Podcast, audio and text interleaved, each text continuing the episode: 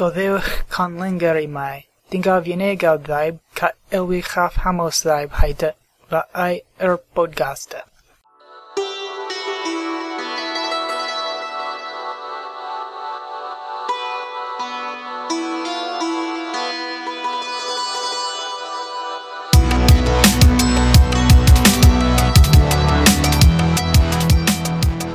Welcome to Conlangery, the podcast about constructed languages and the people who create them. I'm George Corley. Uh, with me in Mike, where are you right now? Right now, I'm up in Maine. Okay. From Maine now is Mike Lentine, uh, fresh from uh, the uh, the the very uh, from the uh, flooded streets of New Jersey uh, and Hurricane Sandy, and over in very safe Orange County, California, we have David J. Peterson. Who is No, slow gonna join in on clapping for no reason. Maybe that's his new conlang, George. Be sensitive. Ah, touchdown Saints. Okay. Ah, Good okay, okay. That works. Good. Hey, hey, it's good to be here. Is that what that clapping meant? Is that like a new conlang thing? Oh man, listen, if it were a conlang, it would of course begin like this. Now, did I notice some vowel harmony in there? I think you did, son. I think you did. And you know what? That is a great segue to our topic for today. Today, we are interviewing George Corley. No, we are not because I'm the moderator supposedly. But George, thanks for being on the show. but uh, David is trying to uh, segue into vowel harmony here. Uh, so vowel harmony. Um, Do it. Do it. aye. Anyway, so vowel harmony is where some p- particular feature of vowel uh, of vowels gets sort of conditioned by other vowels in the wor- word. Uh, usually um, rounding or backness or uh, advanced tongue root, um, which some some people may refer to tense lax uh, uh, uh, interchangeably with uh, advanced tongue root. So that's a um, David. You wrote this this intro anyway, didn't you? I think I did, yeah. Like I was. Okay, this is what vowel harmony is. Let's say that you have a word like uh, lad. This is coming from Scottish English. And let's say you have a suffix like y. If you add it to lad, you get lade, where it comes out as e. But if you add it to a word that ends with, uh, that begins with a higher vowel, uh, let's see, how about mean? You get meanie. This is true. I actually saw this talk. I forget the person to get it. Oh my God, no, wait, no, I don't. It was Mary Paster, who is now at, uh, where is she? Where is she? She's She's not at Pomona. She's not at Pomona. She's not at Claremont. She's not at Harvey Mudd. She's at the other one. Anyway, no, it could be Pomona. Anyway, but the point is, this is what this is the usual. What happens? Some sort of uh, overbearing characteristic of the vowels of a stem kind of bleeds out into the vowels of, a, of an affix and changes those vowels accordingly. So that it'll be the same suffix on two different roots, but due to the characteristics of those roots, the suffixes will be pronounced differently if you're doing suffixes. Okay? So so that's that's a, a good thing. And uh, the the example you gave is uh, a height harmony, right? Uh, the Yes. the the vowel becomes plus high because there's plus high vowel. Um, um, where was I going with it?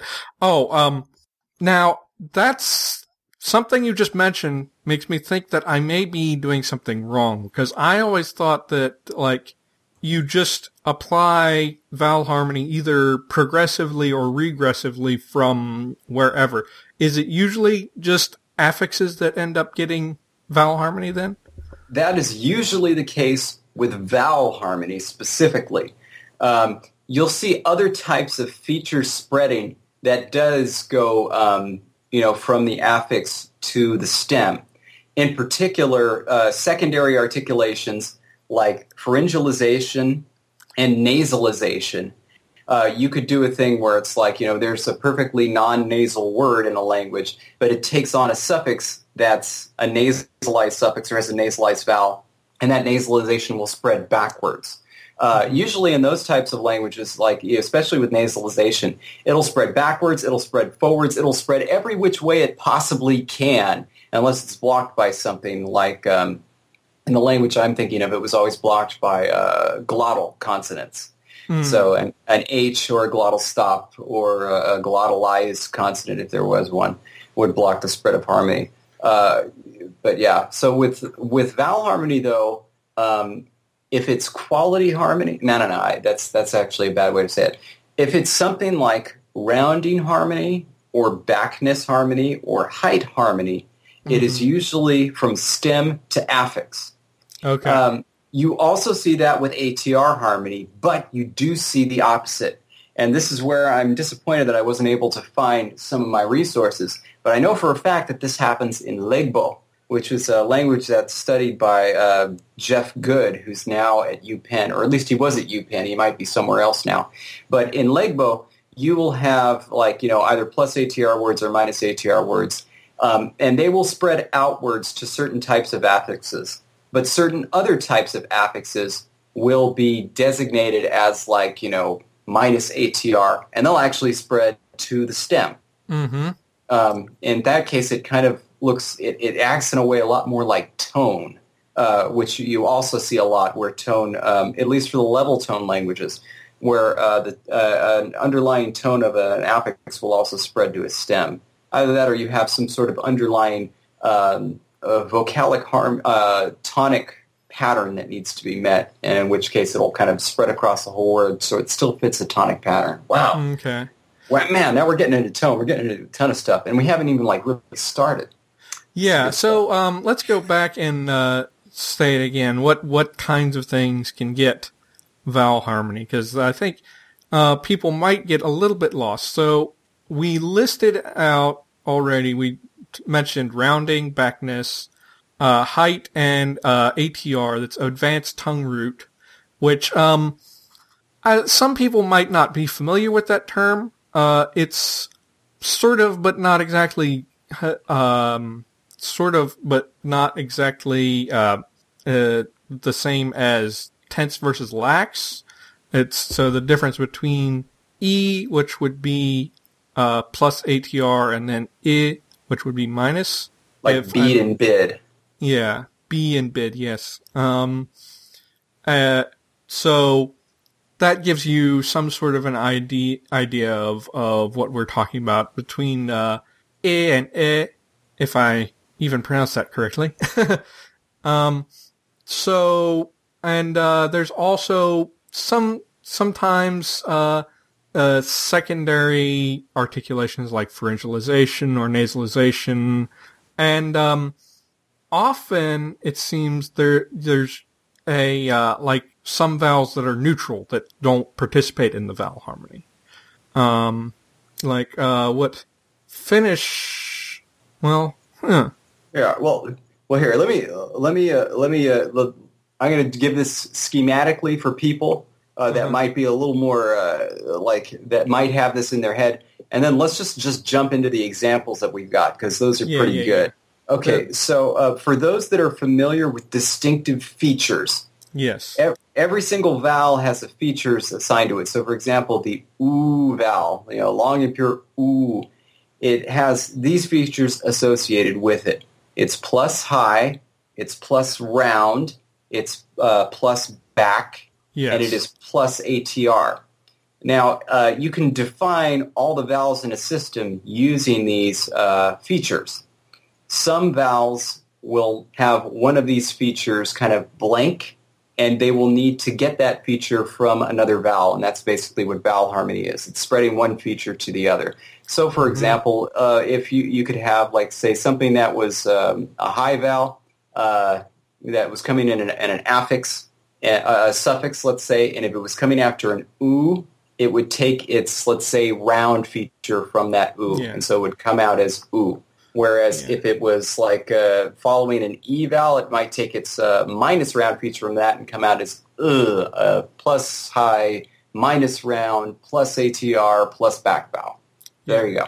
Now, and uh, um, looks like uh, somebody's posting a link to a distinctive feature chart, which that'll be good. Yeah, that'll be that'll be useful for people to figure out. Um, now, um, I think one thing that uh, we're going to get into a bunch of example languages. One thing I want to note is all of our examples uh, that we have here have not huge, but also um, fairly healthy vowel inventories, and I think that's kind of an important thing. You want um, probably uh, all of these have more than five vowels, and which um, is you know a little bit a little bit more than average. Um, I, I think I think six is personally the smallest vowel inventory I know that has like vowel harmony across the language is six vowels. hmm That sounds uh, that sounds reasonable.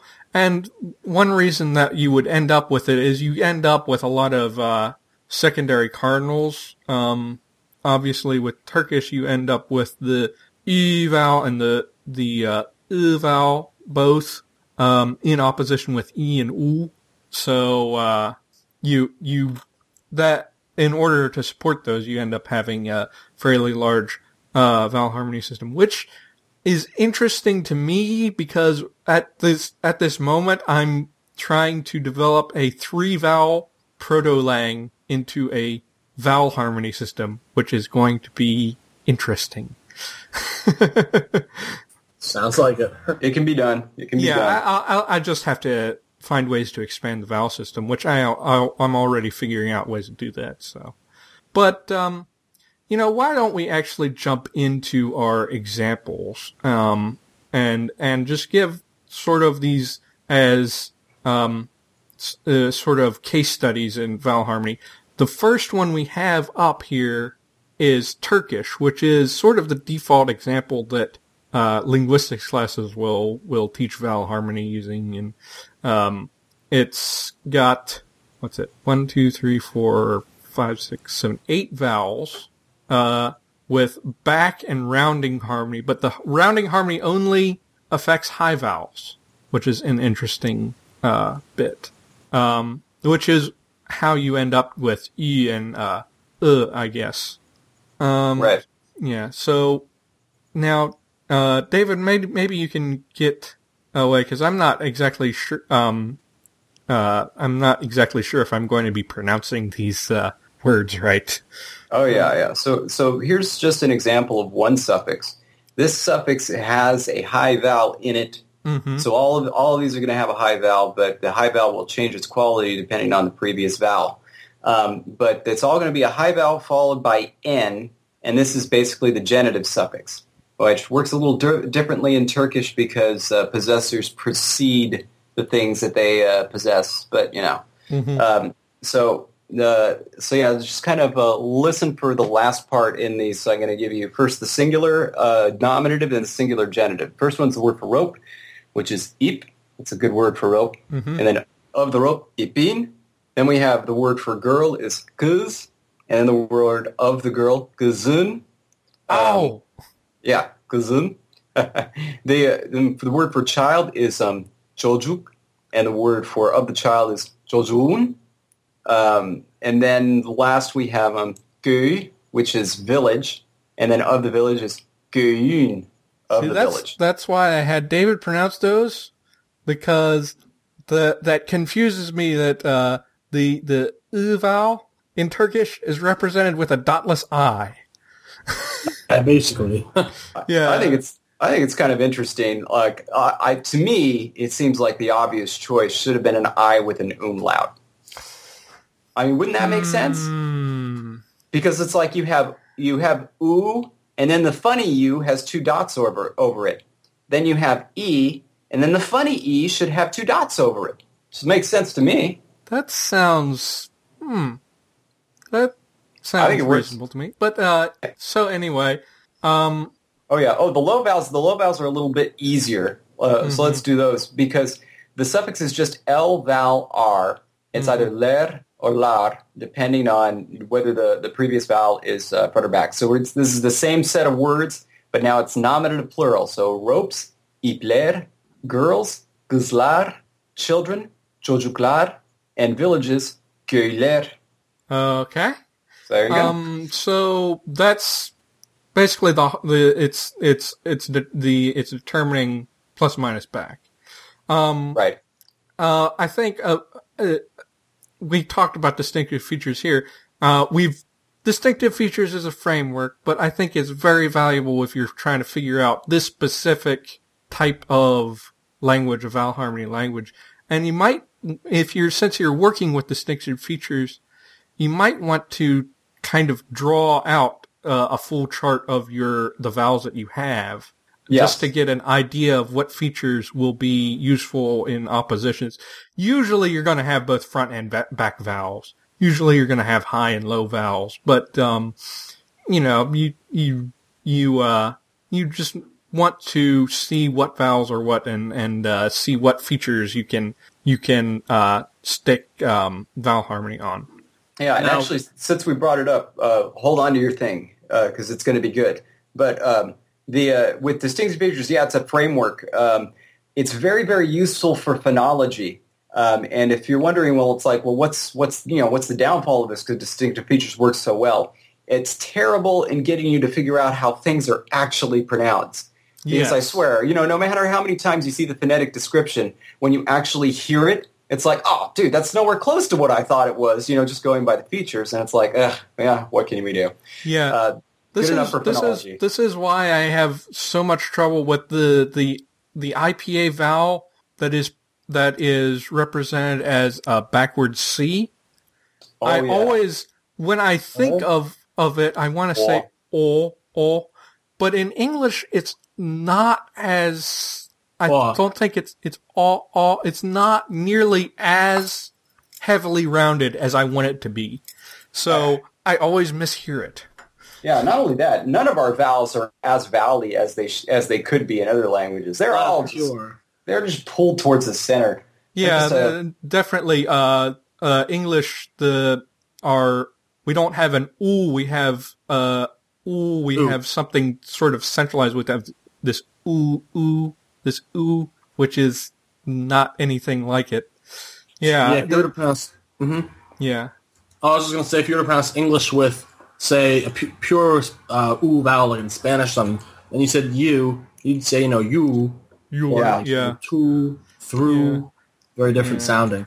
Uh, yeah. It's it, it it would it would end up sounding it sounds like like a, a, a foreigner speaking English. But anyway, that's a a little tangent. But yeah, I, it, uh, it is it is it, I think it is uh, important to think about that because I think sometimes I think sometimes uh, and I'm probably guilty of this as well as conlangers just kind of say what vowels they have.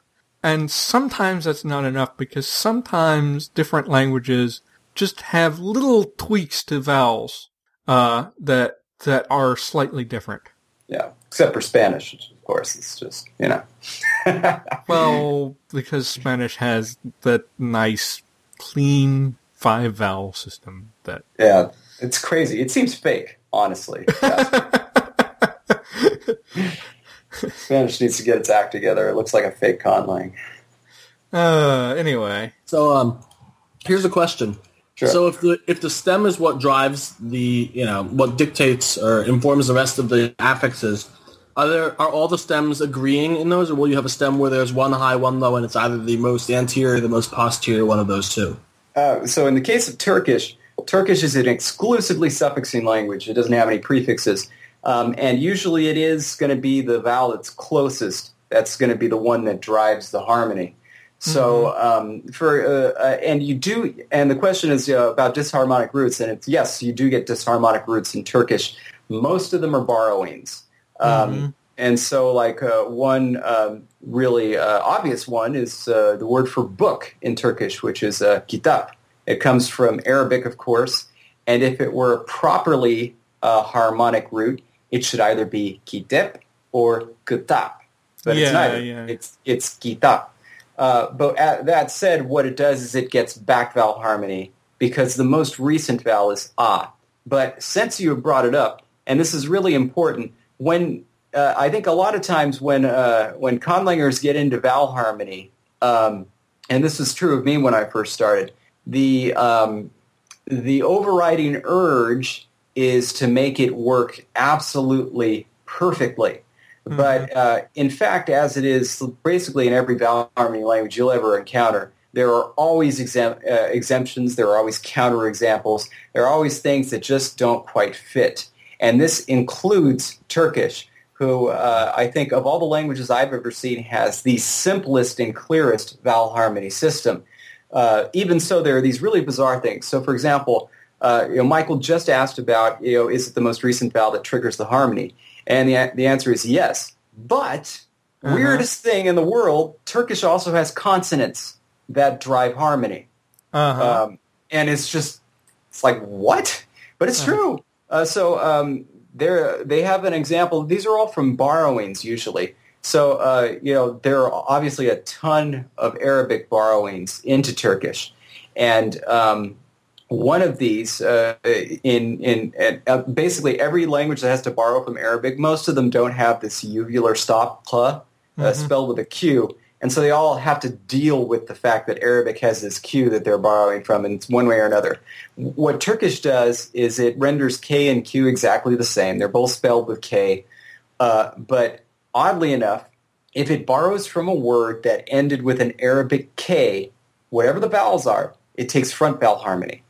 If it borrowed a word that ended in a Turkish Q, whatever the vowels are, it takes back vowel harmony Uh, an Arabic Q. Huh. an Arabic Q. Yeah, even though they're both spelled with K in Turkish, uh, and even though they they both sound the same and look the same, it's just at this point you know, you'd have to say it's not phonetic. It's purely morphological. It's something you have to memorize.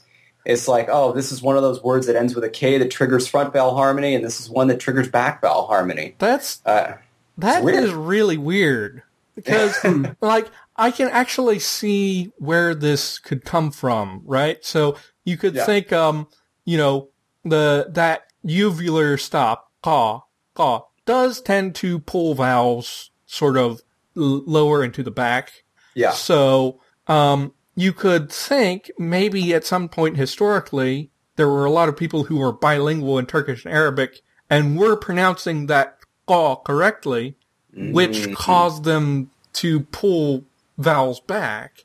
This is this is all hypothetical, which which would cause that, but that's the only way I could think of that uh, that um, that happening. But it, it's it's uh, interesting to see somehow the phonetics, uh, the the phonology of another language that you're borrowing from affecting your own language. That's an interesting bit.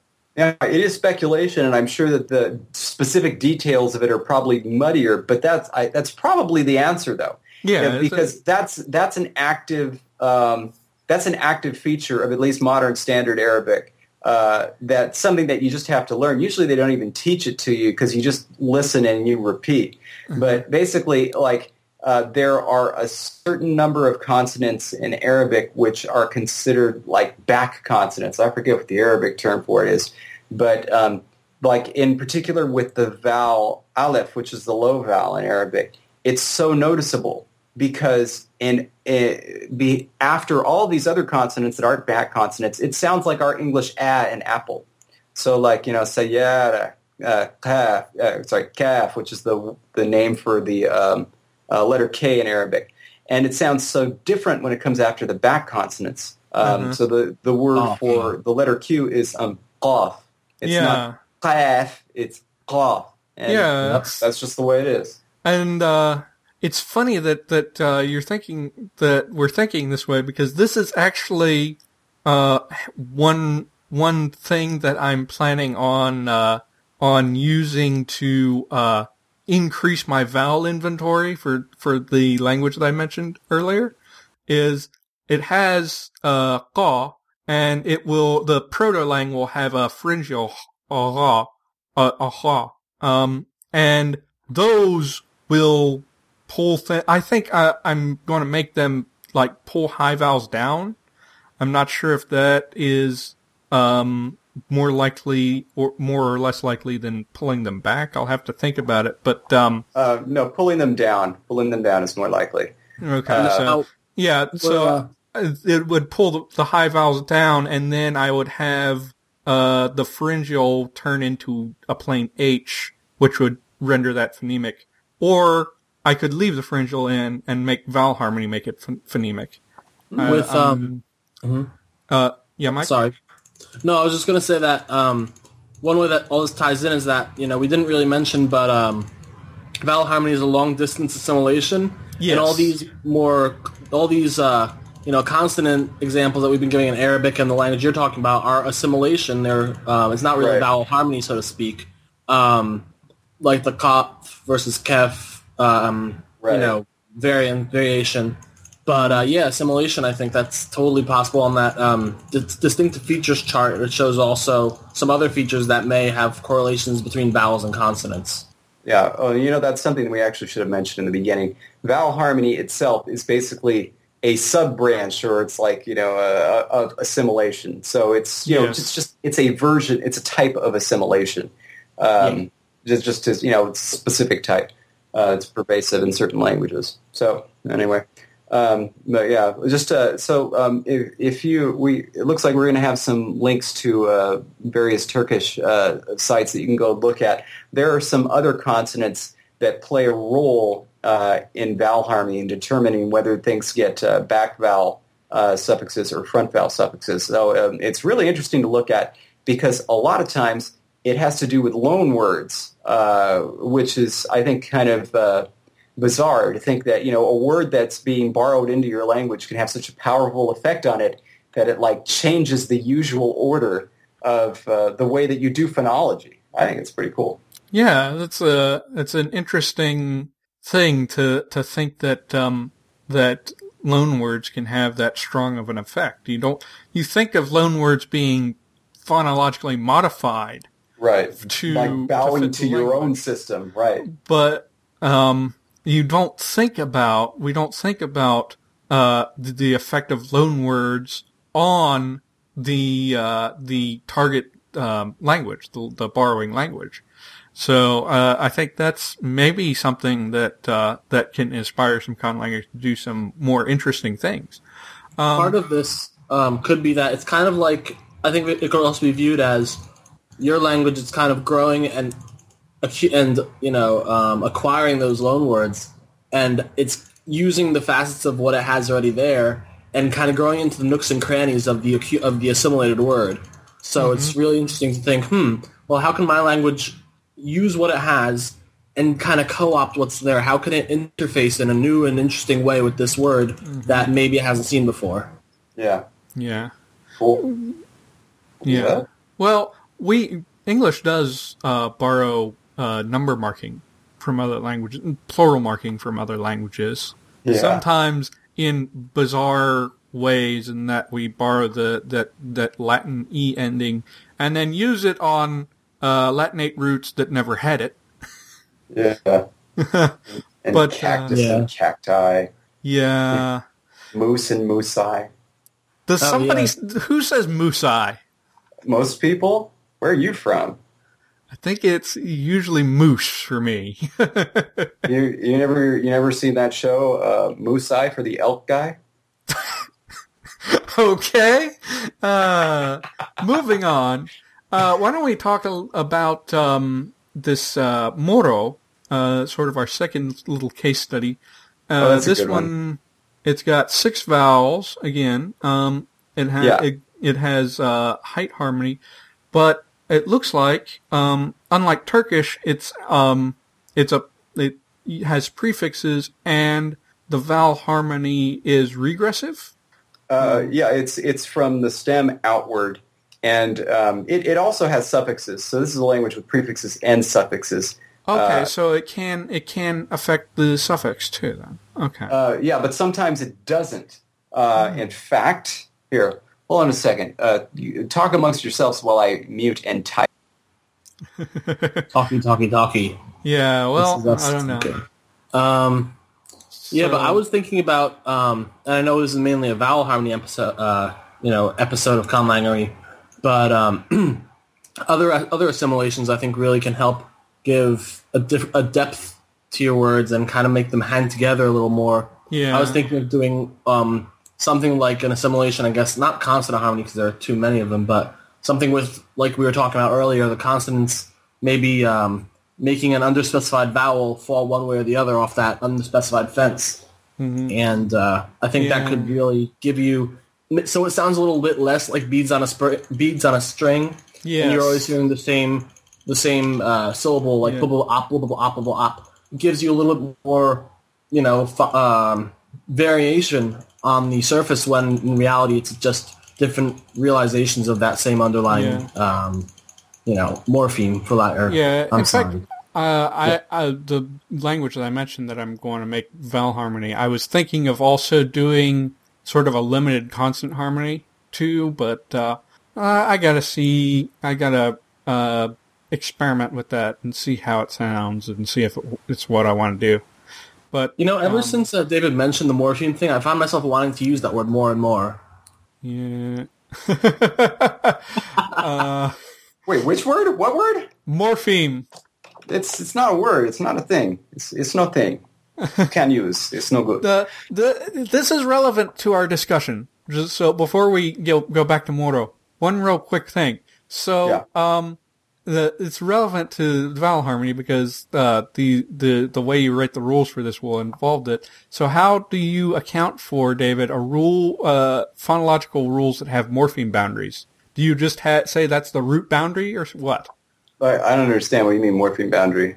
Like, Yeah. When I, well, it just well, If some- morphemes don't exist, then what do you? How do you split that which would be added to the root? well, there's still roots. There's still roots and affixes, aren't there? Mm, so you have a symbol for an affix boundary. So you do Why not? is that you just make that that's what the plus sign means now? Uh, if if you use plus signs, I always hated that notation. It never made sense to me. Uh, really? Yeah, I just still only use hyphens, and it's like it's. But you know, it's it's they're they're and it's not as if the the idea of a morpheme boundary is necessarily very informative, because it's not. Uh, they're actually different types of boundaries. Um, you know, there's some types of morphology that is there are certain affixes that are more tightly bound to the root than other types of affixes, and then there will be phonological processes that will take place uh, within these more tightly bound um, roots and affixes and those that don't. In which case, then you're distinguishing between morpheme boundaries. You could say, like, this is a morpheme boundary A and this is a morpheme boundary B. And at that point, it's just, you know, it's just stupid. So you might as well just say, you know, this is, it has to be, it's language specific, you know. But at the same time, you could define whatever boundary that you need for the language that you're working with. Uh, anyway, that's, that's, that's what I say. All right. Well, um, anyway, going back to uh, Moro. So we have um, uh, David actually expanded his examples quite a bit. So uh, can you can you sort of read out your examples and explain a little bit what's going on? Sure, right. Uh, I'll stick with the uh, examples that are harmonic, and then I'll uh, I'll talk about the other one afterwards.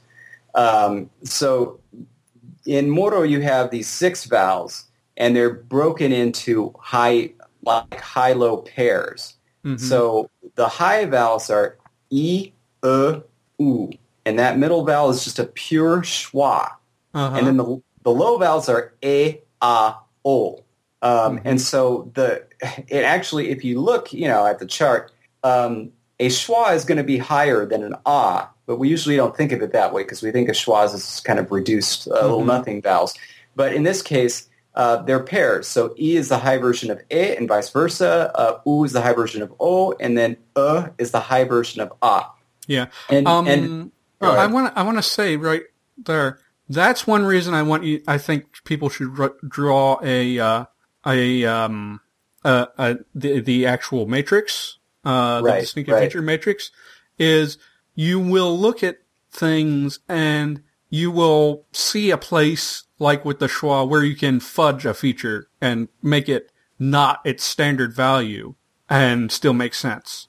Yeah, or it's like where it's one of those things where it just makes sense given the system that Yeah. schwa is like it patterns with these high vowels. Yeah, it's just Where- like where it's like for a language like English, you know, it doesn't make any sense at all. But that's because you know it's a different vowel inventory. Yeah, it's, it's just like uh, ah is is sometimes back, but sometimes it's not. Uh, Right, So it's right. just uh, it, the the there's a lot of fudging you can do actually with the distinctive features in the vowels, which is you know, another reason why when you're looking at distinctive features, that's something you have to uh, be careful of, uh, about and not necessarily assume that you want to take the canonical features that are on whatever standard chart you're looking at.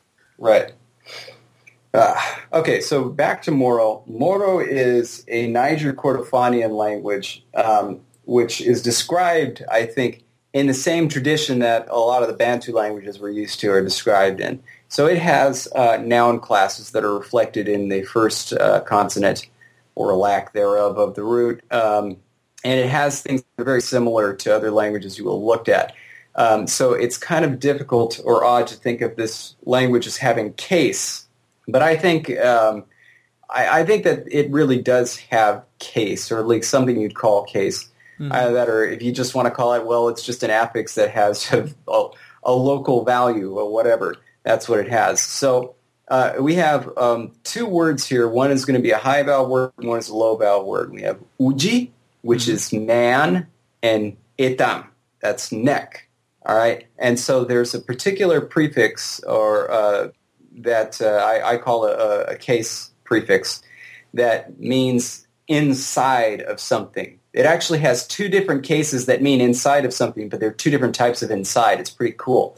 But um, this prefix is uh, when it's added to a word that begins with a vowel, which is why I chose these examples. It has a K in it, and it begins with either a high E or a non-high E. So mm-hmm. uji, man, in the man is ikuji, and then we have itam, which is neck, and in the neck is iketam. Um, mm-hmm. Then we have a third one, and this is a really interesting. It's a it's an instrumental case um, but what it does is it takes the thematic consonant of the class and adds it after the, the stem and then adds uh, the central vowel, whether it's high or low. Uh, I'm pretty sure that for neck that the, the characteristic vowel is y is a ya, but I'm not 100% sure, so this might not be correct. Uh, it might be another consonant, but whatever it is, it's going to be some sort of consonant. So for uji, we have ujiga, with a, and that's by the man. That's with a schwa. And with itam, we have itamaya with an mm-hmm. ah, and that's kind of like with the neck or something. Um, and so all of those are perfectly harmonic. Um, then at the same time, you have these other local cases, uh, which they're clearly cases and not postpositions, which the language also does have, because nothing can come in between these two things. Uh, and they form a cohesive unit in that there's only one tense phrase, there's only one tense syllable. I'm sorry, one stressed syllable. But um, they are completely opaque to harmony. So uh, we have with the, the neck, if you want to say on the neck or just like stuck to it, you'd say tamnano. Uh, and then for on the man, you'd say ujinano. So it wouldn't be ujinanu, which is what you'd expect if this was going to completely obey to the harmony. It's just ujinano and that's just the hmm. way it is. So it's uh, one of those bizarre counterexamples that just uh, there are a couple of cases like this. The other inside case, which is actually exactly the same except without the n, so ujiano and tamano means inside, and they uh, and they both have that same ano in them. That doesn't change. Hmm. Okay. Yeah. That's a, a that's a, a, an interesting thing. So the I think one thing that I was missing actually was the the idea of these irregularities, and I think I'm going to have to uh, rethink some things when I when I get down to uh, uh, working on my own language again. But uh, that's yeah. um, uh, now. Do people have any idea how this may have occurred?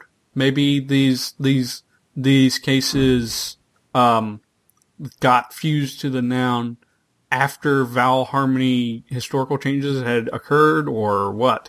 I, I assume so. It's mm-hmm. clear that there is not as much attachment between these uh, suffixes as there is with the other ones. I mean, even though they do form a phonological unit, they're not as clearly connected as like uh, the, the prefixed ones, like uh, ikuji. Um, and so, uh, but then, you know, they're at the same time, they're more inherent or I guess more uh, native than a lot of the post adpositions, which they've actually borrowed like directly from Arabic and other mm-hmm. languages. And so you can tell that they're not the same. um, but it, it's clear like they don't attach as well. So it's kind of like if you think about um, the ness uh, suffix in English, how you can add it to anything, suddenness, stupidness. It's just yeah, it just gets glommed on to whatever. yeah. Um, Huh. Yeah, and the same kind of thing happens with uh, nano. So, like, uh, for example, you can't see this written, but um, what I have written here, and this actually comes into another thing, a little facet of Moro that I wanted to mention. It's um, it actually there's a schwa in between the m and the n, so it's itamanano, um, and that's really just a phonological artifact. Because um, one of the other interesting things about Moro is it has this six vowel system where schwa is a full vowel, but it also has a reduced schwa, which sounds exactly the same. Um, so it's like sometimes there's just a schwa in there, and it's just a schwa. Uh, and so that's uh, and it's completely non-harmonic because that's all it is. Um, and so that's I think just a byproduct of you know just a historical change and speaker kind of error and needing a schwa in certain places. Um, and that's another thing that can uh, complicate systems that I wanted to mention, which is like historical sound changes. You can have a more or less pristine vowel harmony system at some time in the past, Mhm. uh, and maybe even have historical changes that produce this pristine vowel harmony system for a time. But then, uh, as you know, sound, languages is going to change no matter what. So there could be processes which um, destroy the way certain words are pronounced or certain affixes come out, uh, which may in fact just destroy harmony um, Mhm. in certain parts or in certain spots and produce disharmonic roots or uh, just words where it's like, oh, you just have to memorize that the vowel harmony doesn't apply for this word. And it's like, why? Well, the only answer is in history. Mhm. It is that way because it is that way. And it always was that way. See history? Yeah, that Uh, works. Yep. Yeah, it's uh it's it's an interesting bit you can uh, sort of play with is, you know, make your vowel harmony system and then introduce some change that breaks it Yeah. in certain situations so that it's not um at, at least if you're aiming for naturalism so that it's not Right. something perfectly regular uh because you know even turkish isn't perfectly regular in this which is which is interesting because everybody always says oh turkish is so regular Yeah, you wish. Just wait till you hear somebody pronounce it, then say it's not regular. Yeah. um so we've got a few more do we want to do all of our um little things here or um I'm, we I'm just not touch on them, yeah. I mean, Yeah, I'm not sure. Uh, I mean, Finnish is probably a pretty easy one to do. It's kind of just like a eh, maybe just a couple of things. Uh, and then Mongolian is really strange, so you should all look at it.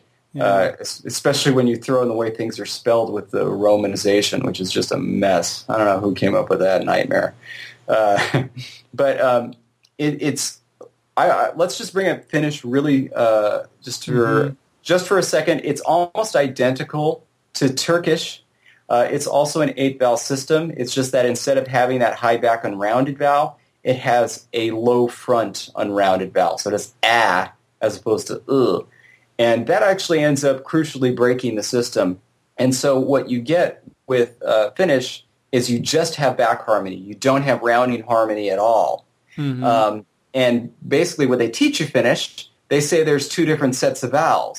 There are front vowels and there are back vowels. But it just so happens there are two vowels that go into both systems. Uh, or are- actually, it's their fronted vowels and regular vowels.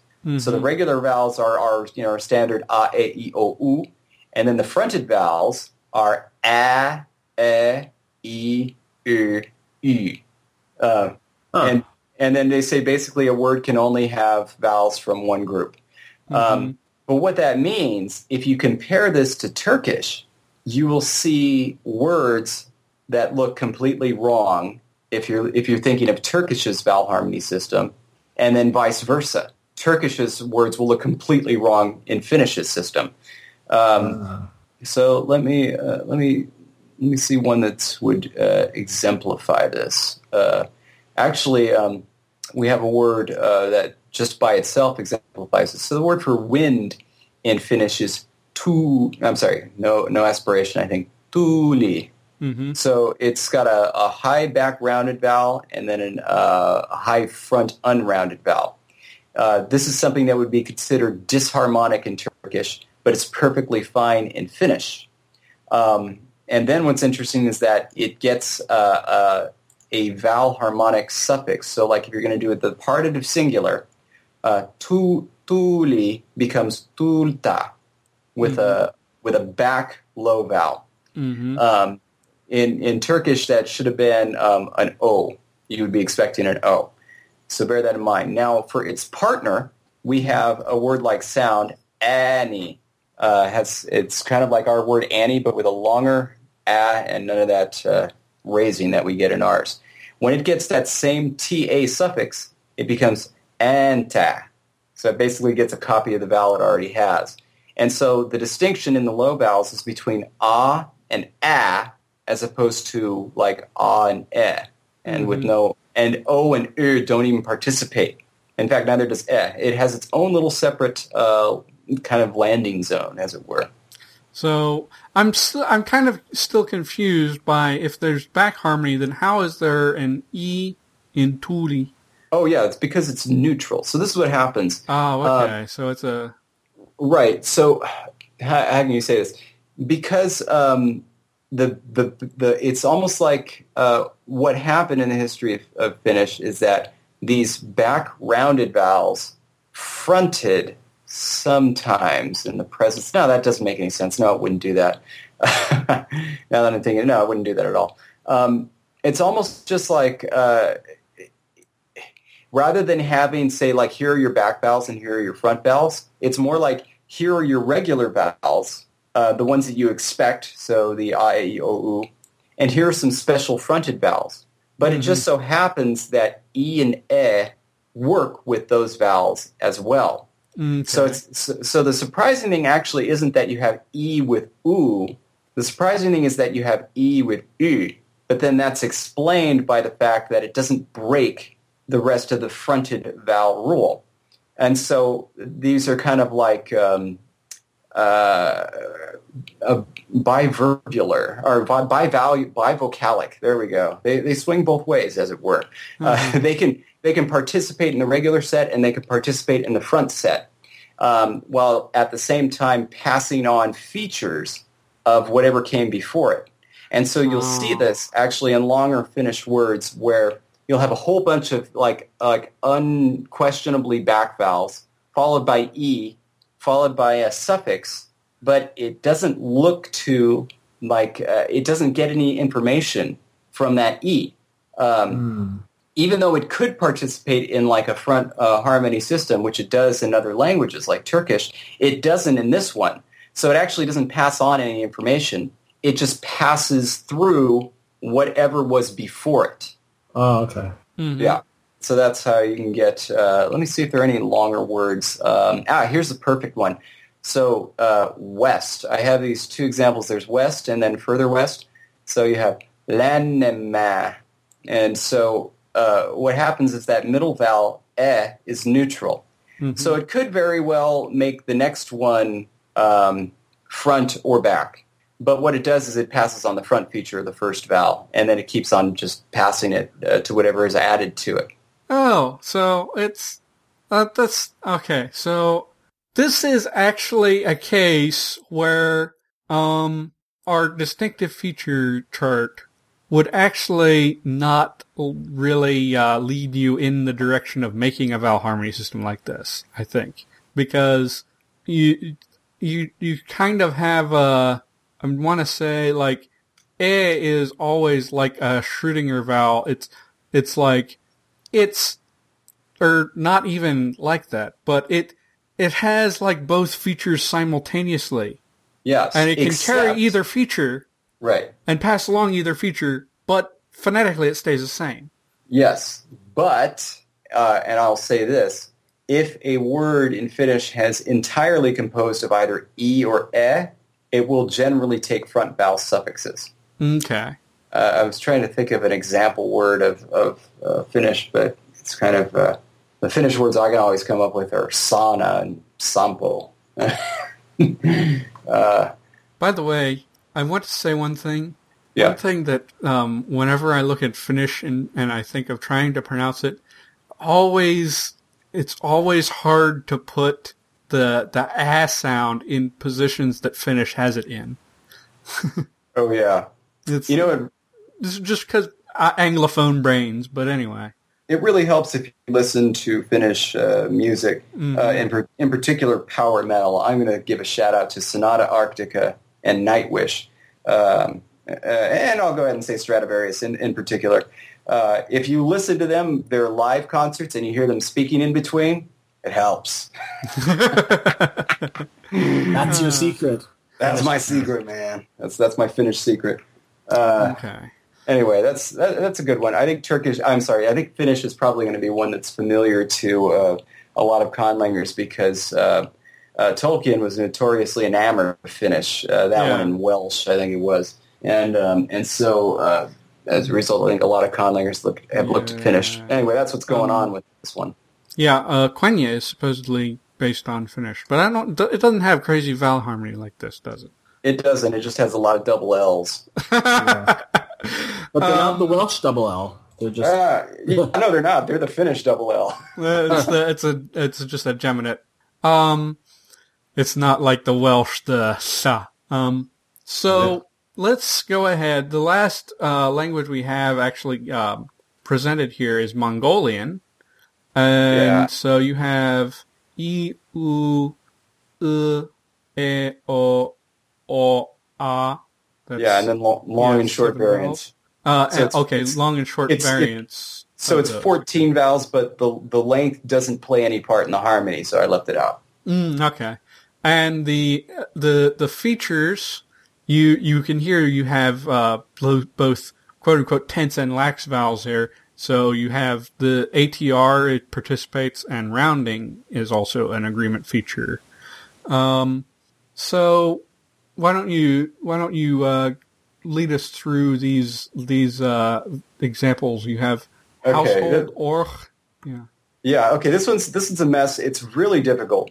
Uh, so what happens is this is a seven vowel system, but it's actually ATR harmony, and so it's a seven vowel system with one neutral vowel, and that neutral vowel is E. and so yeah, so the thing is Huh. like um, its ATR vowels are U, E, and O, which is a really bizarre combination of vowels. Um, and then it's minus uh, those are its plus ATR vowels, and its minus ATR vowels are u, a, and a.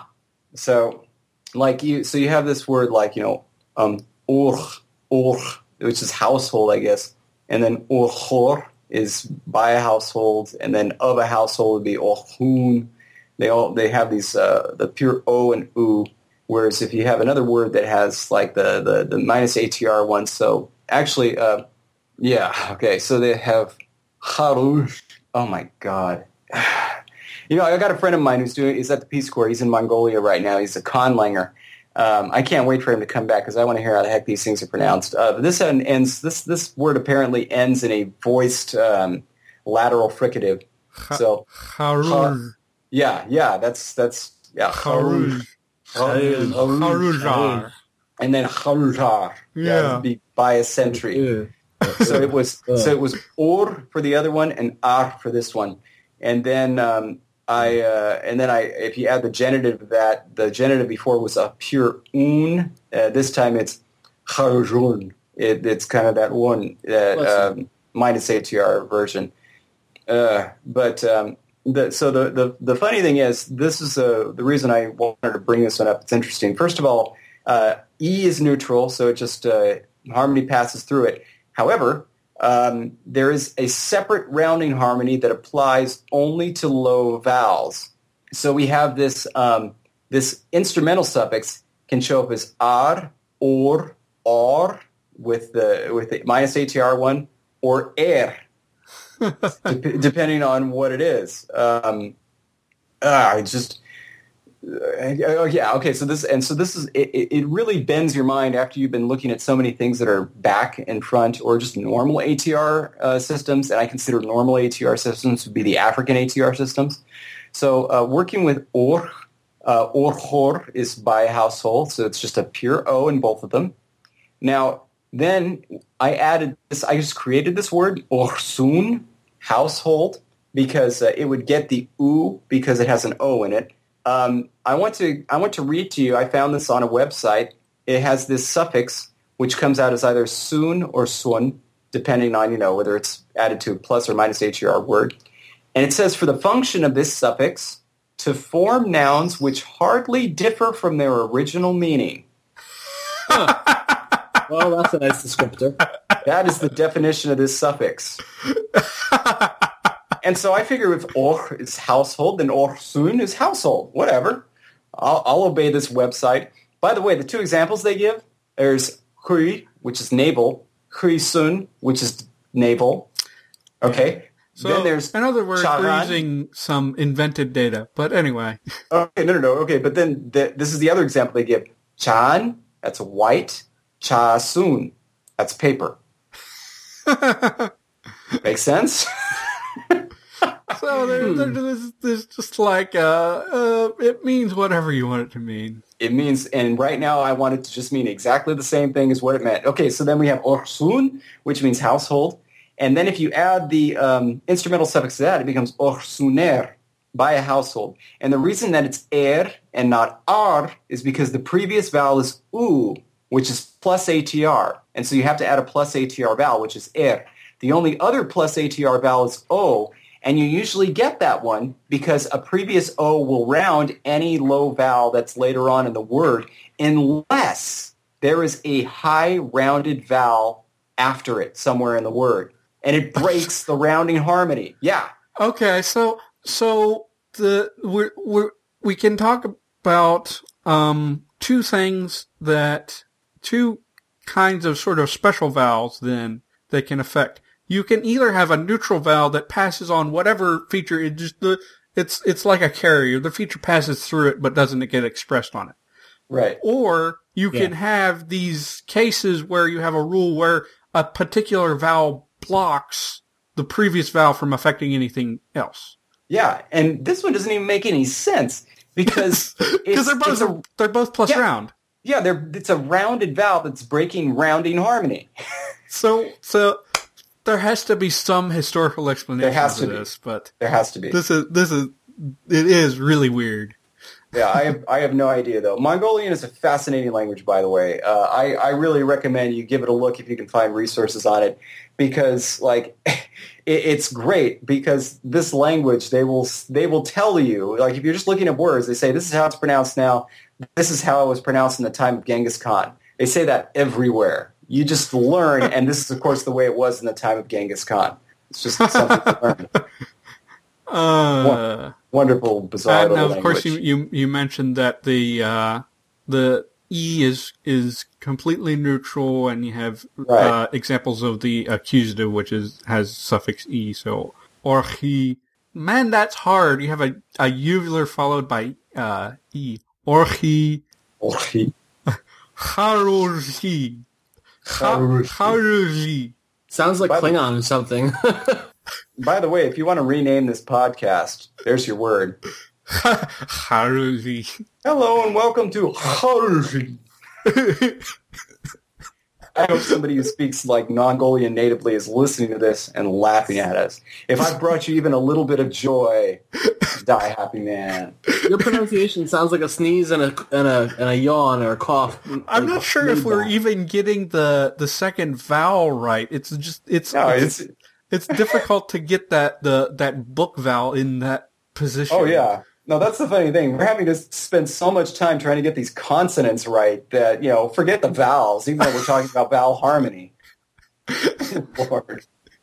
Uh, so um, and you list two of your own conlangs that uh, we've mentioned before on the on what was it episode seventy was the the the Framework. um Yeah. uh pitfalls with frameworks. hmm I don't know if we really need to uh, go into those again, but uh, I, didn't, I, I didn't want to go into them. I just wanted to mention, like, if you want to see a, a good example of a vowel harmony language, I think my language Guader, at least if you look at the, the vowel harmony section, I think it's done well. Um, even though it has some bizarre contrasts in the low vowels. Usually that's actually a place where ATR contrasts break down is in the low vowels. Uh, that's, that's kind of where these neutral vowels will come from. There used to be a distinction. It's just not anymore because it's so hard Yeah. to distinguish. And then if you want to see a bad one, you know, look at Zhyler. We've talked about that. About that A one. uh, no offense, David, but a horrific example is Zhyler with the fourteen underspecified vowels. That's it's it's it's linguistics' fault, but they won't take the blame uh, for it. It's jerks. Uh, I I googled uh, what was it vowel harmony conlang, and I found actually uh, Rangyayo. Um, it says that that was uh, featured on conlangery number five, and that has vowel harmony. what was the? Who's it by? Um, it says, let me see. It looks like it's by Desmond. Um, Rangayo, uh, we've uh, featured that one. Uh, I don't yes, remember uh, it it having is- vowel harmony. Yep, if you go to that's the uh where did, did it get posted here? Yeah, so that's the topic, the thread where he says it was featured on there. And then here's the page this page here, the verbs one.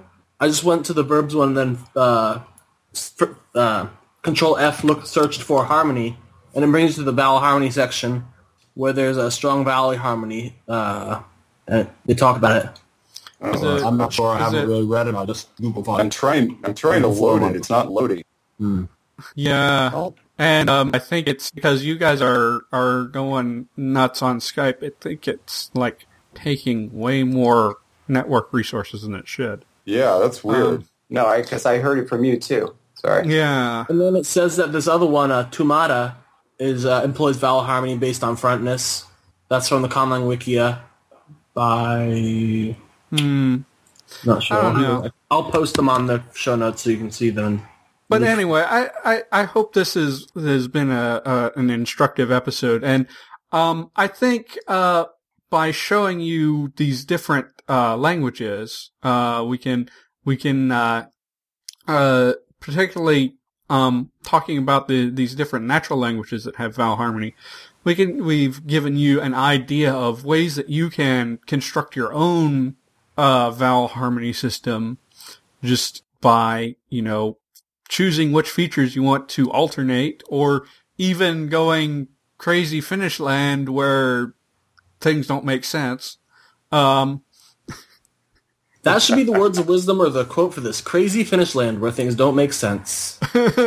but, uh, but, uh, I, I, I, hope that, uh, will, um, will help conlangers to, uh, make their own sort of vowel harmony systems if they're inclined to do that in their next language. I'm, it's, like I said, it's something that I'm thinking about and this episode, just doing it, uh, and talking to David about it, who knows more about it than I have, I do, has given me a few ideas about things that I can, uh, mess with. So I am going to mess with that in the future. So I think we can move on to feedback? No final thoughts or anything? Yeah. No, no, no. That's that, that's fine. Sorry, I'm actually looking at this. It says, yeah, go Oh, for it. okay. All right. So, uh, somebody, uh, here read Greek better than me because there's a, a Greek thing. But anyway, it means Oh. greetings, friends. Let's let's see. Let's see. Hold on a sec. Chairete, chairete o phile? Shouldn't that be herete o herete o pile?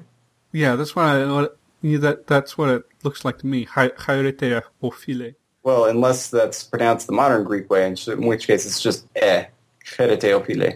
Uh, I don't know. You tell us. Yeah, I don't know. But uh, anyway, it, uh, says over at the Conlangers group on DeviantArt, we're hosting a, this little thing called NaCoWriMo. Basically, participants have until he said until day, which it's until November 31st to write up a 200 word passage in one of their conlangs. It's not a translation challenge, but rather a bona fide composition challenge. I thought some of the Conlangery listeners would be interested in participating. Uh, it's never too late to sign up, and anybody who wants to do so, uh, to can do so at conlangers.deviantart.com. uh, Uh, I'll have the this uh, full email in the show notes, and you can you can click the thing. Um, that's great. Um, sort of I guess it's a, a Conlanger's um, answer to um, NaNoWriMo, the National Novel Writing Month, uh, month, but it's just 200 words. It's not 50,000 words. So, uh, which, which it makes sense for it to be a little bit less for a conlang because you may have to start like coining words and, uh, making new grammar and stuff. Mm. Yeah. Yeah. Um, I don't know if I'll be necessarily participating in this, but it's, Mm, it's a cool yeah. thing to have running. Yeah, I was thinking of actually participating in NaNoWriMo, National Novel Reading Month. See if I could actually read a book in a month. God, it takes me so long to read. Ah, yeah. I'm a terrible reader. Too slow. Yep. Anyway, Uh, I'm the same way. I, I, uh, longer books I just take forever to, to, to read. Unless I get really, really interested in them. So, uh, anyway. So, that's the show, I guess. How Oh. about, uh, we That's a very positive to- ending. That's the show, I guess. Really? okay, well, well, well, maybe we could pick things up a little bit. Mike, what are your final words of wisdom? Um, words of wisdom, pretty much the same, just as always. Um, you know, try new things. Um, if you've never heard of it before, that's fine. I know it's I always say that, but um, with vowel harmony, you know, try if you want to have vowel harmony throughout the whole word, throughout just from the most recent um, vowel in there, or if you want to try consonant assimilation, or I mean, try crazy things. Go go nuts because it's your own creation, and if you go forth with confidence, then you can tell everybody else they're wrong, even if you have no idea what you're doing, because you're the maker. So you can make those calls as you see fit. And if it's different, just say it doesn't follow the rule. But try new things. Don't be afraid. Yeah, that's another thing that I'm going to. Uh, I I want to do an episode on, but that I'll save that discussion for later. So and so, David, what do you have? Uh, mainly, I just wanted to ask if anybody has a uh, language where they've uh, put in place a vowel harmony system. Uh, put it in the comments because um, I couldn't think of any off the top of my head. Uh, but of course, there are going to be hundreds because basically, anytime one of these topics comes up in one of the various conlanging forums, uh, uh, usually there are like a ton of projects that are started right then. Not all of them Yeah. are carried through, but then a lot of them are. So you know, I wanted to see if, if, if there were any others. Um, it's because I think vowel harmony is a neat feature, uh, and, and I like to see lots of it. Before we uh, Alright. before we close up, I tried once to do vowel harmony, but I fell into the trap of where I'm like, oh well, if it's front and back, then all the words in the word, all the vowels in the word, have to be front or front or back. And I uh, uh, I I did um I, I did the same thing uh with a vowel harmony system. I tried back with uh, Becky, uh, which ended up having uh, rounding harmony, only rounding harmony, and it's kind of ended up kind of boring, and it also ended up with weird um I don't know very strange sounding words, which is not always a bad thing, but. Uh, yes, be not afraid. Try new things. so, with all that said, I'm going to say happy conlanging. Thank you for listening to Conlangery. You can find our archives and show notes at conlangery.com. You can send questions, comments, or topic or featured language suggestions to conlangery at gmail.com. To submit a conlang or natlang greeting for the top of the show, see our contribute page for details. Web space for Conlangery is provided by the Language Creation Society, and our theme music is by Null Device.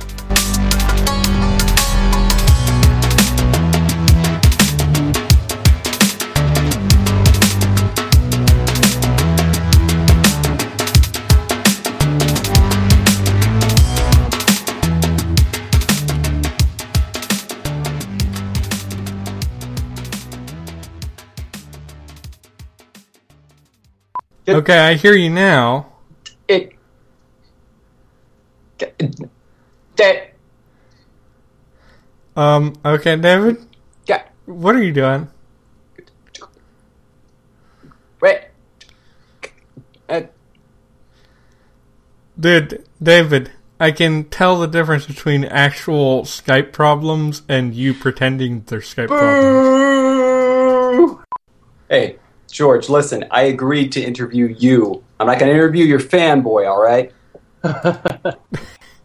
I love Halloween. I- Unfortunately, I didn't get to do anything. Yeah, I, it's it's the holiday that I, I dread every single year, and I just can't wait till it's gone. Why do you not like children? Well, no, but um, it, that actually has nothing to do with it. Uh, I, Halloween's actually- not just for kids. No, that's part of the problem. Um, if it were just for kids, I wouldn't have to deal with it anymore. A tiny little tip pass is gonna it just got run back 98 yards for a touchdown. Aw, can you believe it? That's Michael Vick. I'm starting right there. That just did that. I mean, it's not his fault. It's a receiver's fault. Flag. No, know, he Oh, totally God. should have been there. Please be roughing the passer or something. Or, or I was like- thinking the exact same thing. and he's in that. What the hell is that? Is this somebody doing an imitation of me typing? Okay, do you guys hear that? Yeah, it's a, it's a siren, police siren. Yeah. State song? Yeah, you know your state song. You know, you, you, every every morning you wake up and sing the state song and you pledge the state flag. You don't do that. The closest thing, the closest thing we have to a state song is "Country Roads," which which doesn't, um, which doesn't mention coal, And it wasn't and also mentions some places that are not actually in West Virginia. because the guy who wrote it Um, never been to West Virginia. That's true, but every West Virginian knows that song. Maybe that's why. I have to say, David is kind of cute. Take that. Coming from the straight guy, that's what I'm saying. You just got isn't that kind of like someone who doesn't know wine at all saying this wine is really good? yeah, yeah. You know what? You just got a little straight eye for the queer guy there. Bam. That the uh, you know the LGBTQ community should really be in favor of basketball. It's got the word basket right in it. Okay, go on. No, that's it. I mean, it's like so, a basket.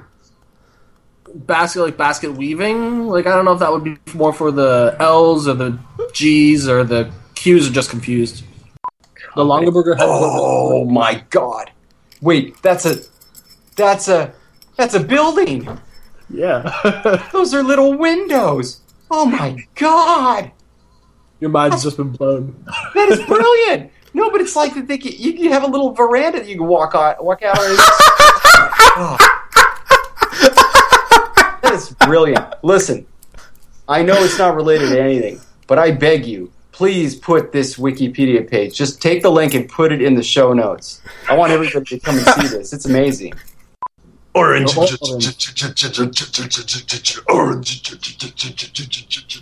That's a really Sounds like the train song. that goes through Orange.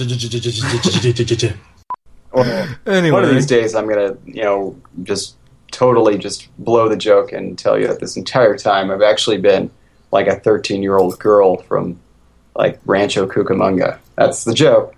Now I was thinking of installing a dog barking machine. Um, this would be to simulate dog barking noise, so that when actual dogs bark outside in the middle of the night, it doesn't wake me up. I think it is time to start the show. I think so.